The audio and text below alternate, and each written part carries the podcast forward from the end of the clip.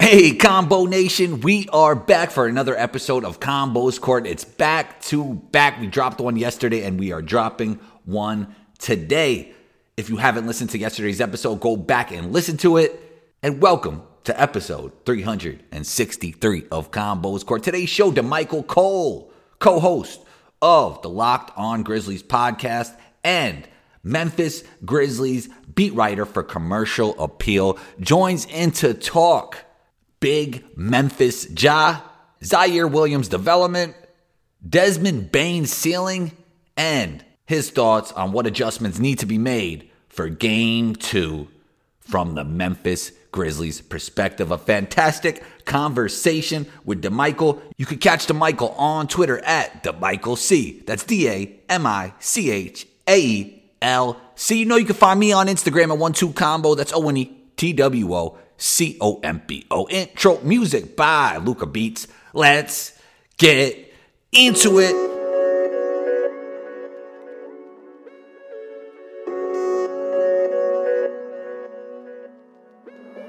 Luka, don't do it to him.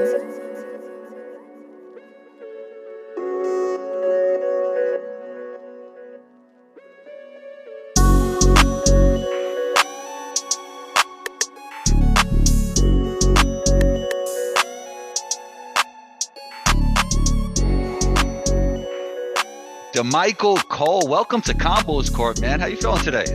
Man, I'm feeling great. It's a good day. It's been a fun run, watching this team progress this season. But man, I'm feeling good. Yeah, the team is doing well. The thing is I don't know much about Memphis. I don't know why. I'm from this country. I've been around the world as well. I feel like I haven't studied my own country or traveled my own country enough. What goes on in Memphis, man? Man, Memphis is the culture. Okay. Memphis is one of those cities in the South that really embodies Southern culture to a T. If you want to really get an idea of Southern culture in America, Memphis is one of those places. Atlanta, New Orleans, and I think Memphis. To me, those are the three cities that perfectly embody from music. Atlanta. You get the trap music scene, hip hop scene there, New Orleans jazz, the band, marching bands and things like that. In Memphis, you kind of get a combination with the blues. So it's like you combine, a combination of kind of that hip hop style, like the upbeat, and then you get that jazz music scene where, it's a little more about, just expressing yourself how you feel, and stuff like that. And you combine it and you kind of get that blues sound. And that's Memphis. So musically, it's a great place. Food-wise, we know the South is definitely that. Barbecue is the main dish, that a lot of people talk about in this, in Memphis. But me personally, being a Memphian, born and raised, I always say the wings as well. Our wings are legit. We have a sauce called honey gold sauce. It's a specialty sauce made in Memphis. If you ever go to Memphis, go to one of the local wing spots and ask for honey gold wings or honey gold chicken tenders, however, and it'll change your life. But Memphis is culture, man. Music, dancing, all of those things. We have a lot of, a big entertainment scene. A lot of you got singers who, become celebrities. And then, of course, basketball. Basketball is culture there. Penny Hardaway is the Michael Jordan of Memphis, Tennessee. But each year, you go look right now. You look on the top 100, top 200 of ESPN 24/7 Sports, all those rankings of basketball players. You're going to see at least 2 to 3 Memphis kids every single year. On a good year, you're going to see 6 or 7. But Memphis, the hoops culture is doesn't take a backseat to anyone in the South. That's Memphis in a nutshell, man. Most definitely. You mentioned Penny. You mentioned Penny, and it's a great segue because I did want to talk about this with you. When we're talking about the hierarchy of maybe attention, where do the Memphis Tigers rank and the Memphis Grizzlies rank? Is it really just the attention just lands on which team is more successful at the moment? No, it's not. The Tigers are the clear number one, and it's a historical thing because here this is how it is in Memphis with the Tigers. you have, you know, they've been around. They were in, you know, Final Four in 1985 and you know, they had the great teams with Penny Hardaway and all the teams, you know, all the great historical teams they had in the 90s, early 2000s, John Calipari tenure, when you get Derrick Rose, Tyreek Evans, you know, CDR, all these guys. There's more history with the Memphis Tigers. The Grizzlies have only been in Memphis about 20 years now. Yeah. So with the Grizzlies only being in Memphis 20 years, you don't grow up hearing those stories. You know, I grew up hearing stories about, let's think of a random guy like Dale Curry. Oh, when he was at Virginia Tech, he did this to us or he did that to us, you know, or you grow up hearing about, you know, Villanova in 1985 and versus Memphis State. And you grow up hearing about, you know, Penny Hardaway, when he committed to Memphis, what it meant. And you grow up hearing about all these great basketball players from Memphis who went to Memphis. And I mean, you just grow up knowing Memphis Tigers. I remember being a kid. You go back and look at like recruiting classes from 1994. You're like, man, he's from West Memphis, Arkansas. He's from East Memphis, this high school. He's from that high school in Memphis. He's from North Mississippi. All the local kids went to Memphis. And, you know, so basically it's just those people getting older and their connection is already built there. Whereas with the Grizzlies, that fan base has been built over the last 20 years. So it's like there's more connection because of, you know, the Tigers, because they've had success over that time. We're talking about, you know, the D-Rose team, a lot of 30-win teams. They dominated the CUSA. And then right now, you know, Penny racking up top recruit classes. It's a different feel in that way, but the Grizzlies have certainly come a long way. Is it fair to say that the Grizzlies exceeded expectations and the Tigers didn't live up to expectations this season? I would say so. You know, I definitely would say so. With the Grizzlies for sure. You know, I think a lot of people locally expected them to take a jump, but I don't know how many people expected them to have the second best record in the entire NBA. And, you know, like Desmond Bain took an incredible jump. Ja Morant, most improved player, from already being a rising star. So, and then you go up and down the roster. It's hard to see, you know, Memphis, no matter how big of a fan you are, taking that type of a jump that they did. Now with the Tigers, you know, top recruiting class coming in and all the hype built around them. It was always about them in Houston and you know, the AAC. Can they beat Houston? Can they compete with Houston? Overall, they beat Houston twice in the regular season. So that was kind of like a benchmark thing, but they started slow and that held them back. That was the reason, you know, they got a lower seed in the tournament, which led to them playing Gonzaga, you know, in the second round where they got eliminated. So if they would have got a better start, they would have gotten a chance to go further. But I think the Tigers finished the season playing how people anticipated them playing early on. It just, you know, they struggled early and that impacted the matchup that they got in the second round. So underachieved in terms of success, you know, second round probably isn't where people, you know, wanted them to go, even though it was the first tournament appearance in I think like 6 or 7 years. So that was a big deal, but second round may not have been, you know, the goal overall, but the way the team was playing, it was a lot of Tigers fans who were kind of just, you know, happy at that point with just the effort. I mean, they gave Gonzaga a good run. What does Ja Morant mean to the city of Memphis? He's huge, man. He is. I mean, he's AI to Philly. He's like, yeah, I mean, that's the best way to put it for me because I worked in Philly. I worked at the Philadelphia Inquirer 2.5 years right before I came here. And, you know, I'm a young guy. I'm 25 now. So I grew up born and raised in Memphis. I seen, you know, kids love Mike Miller. I seen kids love Stromile Smith, Lorenzen Wright, White Chocolate, Jason Williams. You know, all the kids loved watching his highlight tapes. We were at school and stuff like that. And then to the grit and grind era, we all loved, you know, Zebo, T.A., first team all defense, you know, and all that, and Mike Conley. But Ja is different, man. Like, he fills the building up, and I'm at these games sitting courtside, you know, every game, and it's like when a fast break happens, some people are already standing up just because they see him running.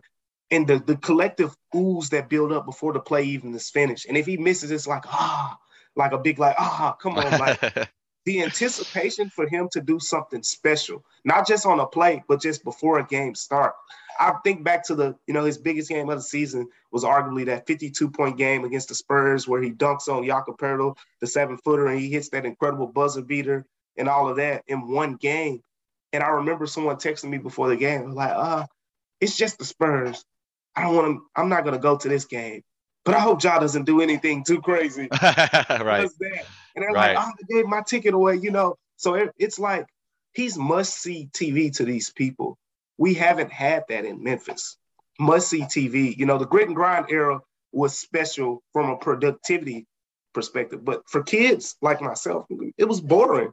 You know, it was defense. I mean, you know, defense grinded out basketball isn't the most entertaining for everyone, let alone kids who, you know, want to see flashy things. Kids want to see three-pointers, transition dunks, and Ja brings all of that. And plus you get that grittiness too with this team. So and Ja, he kind of embodies the culture too of Memphis, you know. Memphis loves grills, for example. Memphis has been one of the grills capitals. Ja has a 30K, you know, honeycomb diamond grill. You know, that's Memphis, you know. Yeah. He wears when he's not playing in the game, he wears, you know, all the chains around his necks, the shiny ice and all that. Memphis loves that stuff. You know, that's the stuff that really, you know, you're at home at Memphis when you do those type of things. And then, you know, he just really embodies, you know, even the way he dressed. He wears Nike Techs a lot of time. You know, we have a Nike factory in Memphis. People love Nike here. Yeah. I think the Nike Techs also had its time in New York, but it's a Memphis thing as well. It's a Memphis thing as well. Yeah. Exactly. So he embodies the culture, man. Yeah. So do you feel that Memphis influenced Ja as well? I think so. Yeah. I think so. But I mean, just listening to him, you know, he kind of has the same mindset that he's had always growing up. You know, very level-headed, humble. But I've heard stories. You know, I wasn't here then because I've only been here about 5 months now. I heard stories around, you know, when he was getting drafted, you know, the Knicks were right behind him at number 3. And, you know, I've heard that people were saying that, you know, Ja's family wasn't in favor of him going to, you know, the city of New York. Because, you know, it's the big lights. They rathered him go somewhere where, you know, wouldn't be too many distractions, and you know how that goes. Like, some players want that, but I guess they wanted him to, you know, be able to focus a little bit more just on nothing but basketball. And Memphis, you know, gives you more of that opportunity. So I've actually, you know, heard, you know, his dad has told me, like, it's like a perfect fit, you know, like the culture, just the city, and overall, and I mean, they love Memphis. So I think Memphis has had, you know, definitely an impact on him, because he walks around all the time. He throws up the M, you know, with his fingers and says things like Big Memphis and you know, all that. Right. Like, he, you know, he really loves Memphis. So I think, you know, he definitely has some of that. You mentioned his dad. What is he chirping about on the sidelines, man? What is he talking about? he's great, man. It's funny. He's kind of he's taken off lately, but that's been him all season. Yeah. Like, he's, you know, the playoffs and all the national TV attention has kind of brought more, but I mean, earlier this season, he, you know, Katie and Kyrie came. He was talking to them, chirping with them a little bit. And you know, there were players, I think LeBron made a shot once, and he looked over there at him. And, you know, like, that's happened throughout the season. But I love it personally. I don't think it's anything, you know, extra by any means. First of all, you know, Ja Morant loves it. You know, his dad, he wants his dad there. And it's great to see, at the end of the day, having a father who's that supportive at every game. I mean, he's traveling on the road to a lot of these games too. We, you know, historically speaking, especially with like Black fathers, it's a major thing to see, you know, him on the sidelines supporting there. And he's been there all the way through. There are videos of him and Ja training at nighttime in South Carolina, dim lights. You can almost hear the crickets in the background. And, you know, Ja's got no shirt on, sweating, and they're going, and they're working. He's pushing them. And it's like, this is special for him too. You know, he played basketball. He was a good basketball player as well. He played with Ray Allen in high school, had a really good team out there in South Carolina. And, you know, in a way, it's like, it's a father seeing, wow, my son is doing what kind of, you know, I wanted to do at the highest level, But it's I feel like it's even more special to him seeing his son accomplish it. Yeah, I've seen videos of him, you know, in the backyard, as you said, outside. Yeah. And he got the whole community out there. Like, you could see Ja's leadership in those videos. So I wanted to transition to this because the Warriors and the Grizzlies are obviously in a series right now. But I do see something that I find in common with them. They have both done a great job of being in win-now mode, but also developing the youth. I thought it was great that Ziaire Williams got playing time this year. I think that type of experience is invaluable. What have you seen from his development? Man, it's night and day from 2021 to 2022. First half of the season, during the headlights, I know people were wondering, man, like, did the Grizzlies make the right pick? You know, like, this guy, it's not – no productivity whatsoever. He wasn't making shots, not doing much defensively, you know, out of the rotation at this point. Second half of the season comes, well, not quite second half, but January. January hits. A lot of guys are in and out of protocols at this point, so he has to play. Like, it's him or, you know, some G League guy you're going to have to bring up or something. So he has to play at this point. And, man, he starts producing. And I'm talking about not just producing. He's guarding Luka Doncic when they play the Mavs. He's guarding Steph Curry when they played the Warriors in that game. And he scored 17 points as well. Another big mental moment, and you can attest to this, you know, being a hooper. They went to Philly the end of January. Thought this was a huge moment. They went to Philly at the end of January. Ja Morant having an incredible game, finishing around the rim with ease. He's driving to the basket at the end of the game for, I think it was the game-winning basket. 3 6ers just collapse on him fast. So, you know, he doesn't have anywhere to finish. He can't go around and be because two guys are, you know. So he kicks it out in the corner, final seconds, wide open Ziaire Williams, shoots the ball, misses the shot. They lose in overtime. Zaire's beating himself up over the shot, hitting the wall. You know, he's a rookie. He's tough on himself. He wanted that moment to prove to his teammates he can be, you know, clutch in those moments. A lot of the fans were wondering, why was Ziaire Williams in the game in that moment? Yada, yada, yada. After the game, I asked Ja, why did he pass the ball to him? Ja basically says, same situation, I'll pass it to him again. Taylor Jenkins was like, it was the right play. Everyone came to bat for him. Next game against the New York Knicks, scores a career high, makes like 3 or 4 three-pointers, had a huge game against the Knicks. So Ziaire Williams, if you look at his stats from February and on, he's been incredible. I think he's definitely, depending on how they shape the future, you know, they could go out there and try to make some star, you know, star hunting and things like that. But if it's just building this core, he's a crucial part of it. He's that 3 that they've been looking for. You know, he has the long arms. He has the height, 6'8". Yeah. You can tell he still has that teenager frame. You know, he's going to grow into that. Once he gets 22, 23, he's going to fill out. And you see glimpses of the shot creation that he has as well. You know, he does a lot of spot-up things, and he's a monster in transition. You know, I think already he's one of the better wings in the NBA when it comes just running the break. Like, he catches so many lobs in transition because he's like a Giselle, just like running the break out there. So he's big time. I think, you know, his future is bright.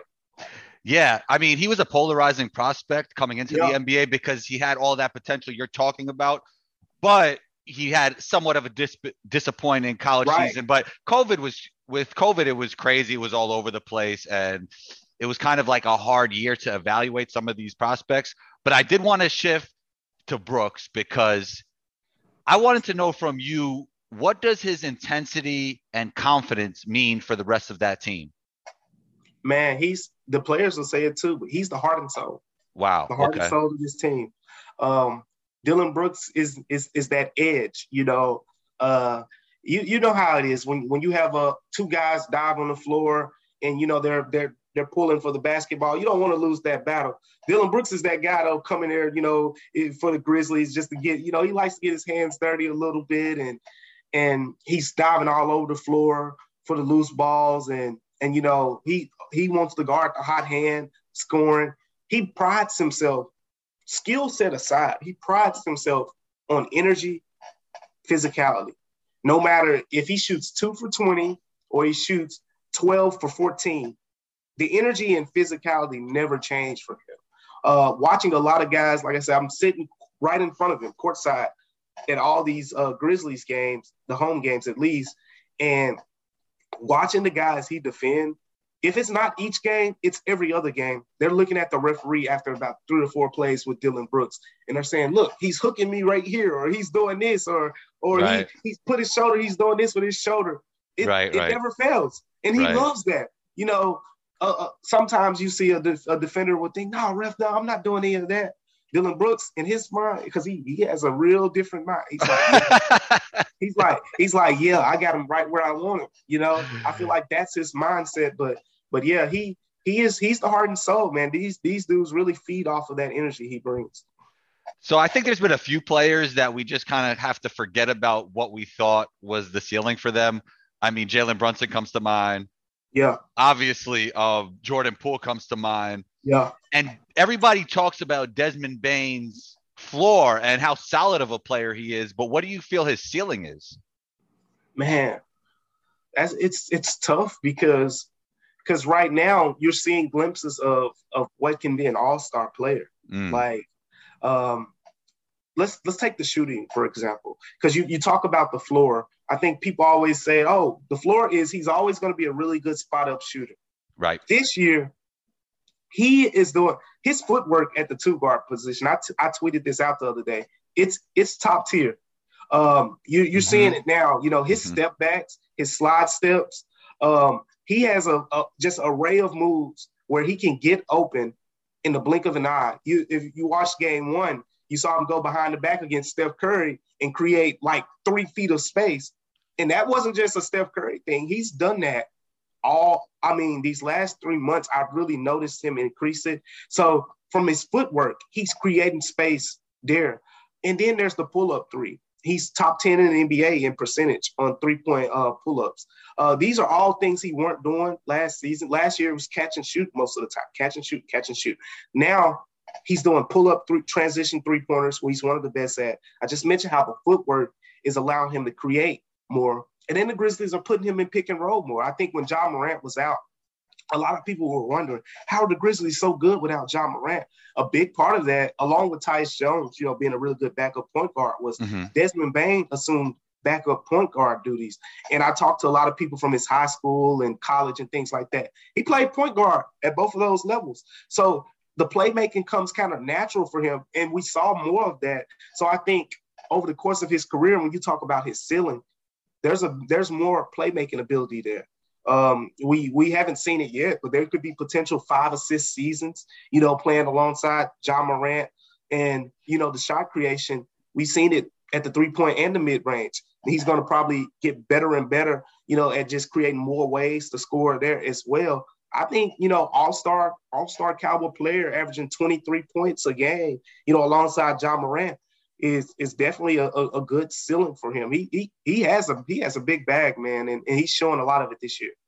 I mean, you talk about the separation, the footwork, and to your point, what I like about all of that with him is he gets it off quick. He's not dancing too much, so it doesn't hurt the rhythm or flow of the basketball team. Yeah, exactly. And that's why he's like the perfect fit beside Ja Morant, because he doesn't need the ball that much. I mean, if he gets the ball, he knows what to do with it. But Desmond Bain can pop you 22, 23 points, and you just run him off a couple screens, and Ja Morant gets downhill and kicks it out to him. And next thing you know, man, he's made 4 3-pointers. He can finish, you know, well in transition as well. So, and he's one of those guys, you know, when they grab a board, they're not just looking for Ja Morant. If Ja Morant's covered up, oh, here you go, Des. And he's going to push the pace in transition just like Ja would. So you get a lot of that with him, too. Yeah, so last thing before we get out of here, DeMichael, game one, I just want to hear your thoughts on what adjustments need to be made, because a lot of the Grizzlies player play well, and Dre got ejected, and it was still, unfortunately, a loss. So what are some of the keys that you feel Memphis has to make to win game two? Yeah, because the Grizzlies made 16 3-pointers, right? They don't do that a lot. 16 of 40. The Grizzlies don't shoot that well from 3-point range a lot. Jaren Jackson third quarter, like he was hot. He's not going to have too many quarters like that. So you factor in all those things. It's like, man, they played some of their best basketball. Draymond Green went out. Yeah. It's like, how can, you know, they win. But there are some things that they can correct, starting with, you know, the starting lineup. So Steven Adams is out right now, health and safety protocols. If and when he gets back, for one, we'll start there. If and when he gets back, that's a huge difference, because right now the Warriors are starting that small lineup with Draymond Green at the 5. And it's productive, but if you put Steven Adams at center, he was the number one offensive rebounder in the NBA, set the Grizzlies single-season offensive rebounds record this year. They would be playing volleyball around the rim. So even when they're missing shots, they're probably going to get putbacks, kick out three-pointers, and all of that. That bodes really well for the Grizzlies, for one. Xavier Tillman was the starting center in game one. The reason he was the starting center is because he provided a spark against Carl Anthony Towns in the last series. Taylor Jenkins, the Grizzlies coach, kind of wanted to keep that rotation, you know, going, and it didn't work out. Xavier Tillman, at the end of the regular season, he was out of the rotation. So his production in the first round came out of nowhere.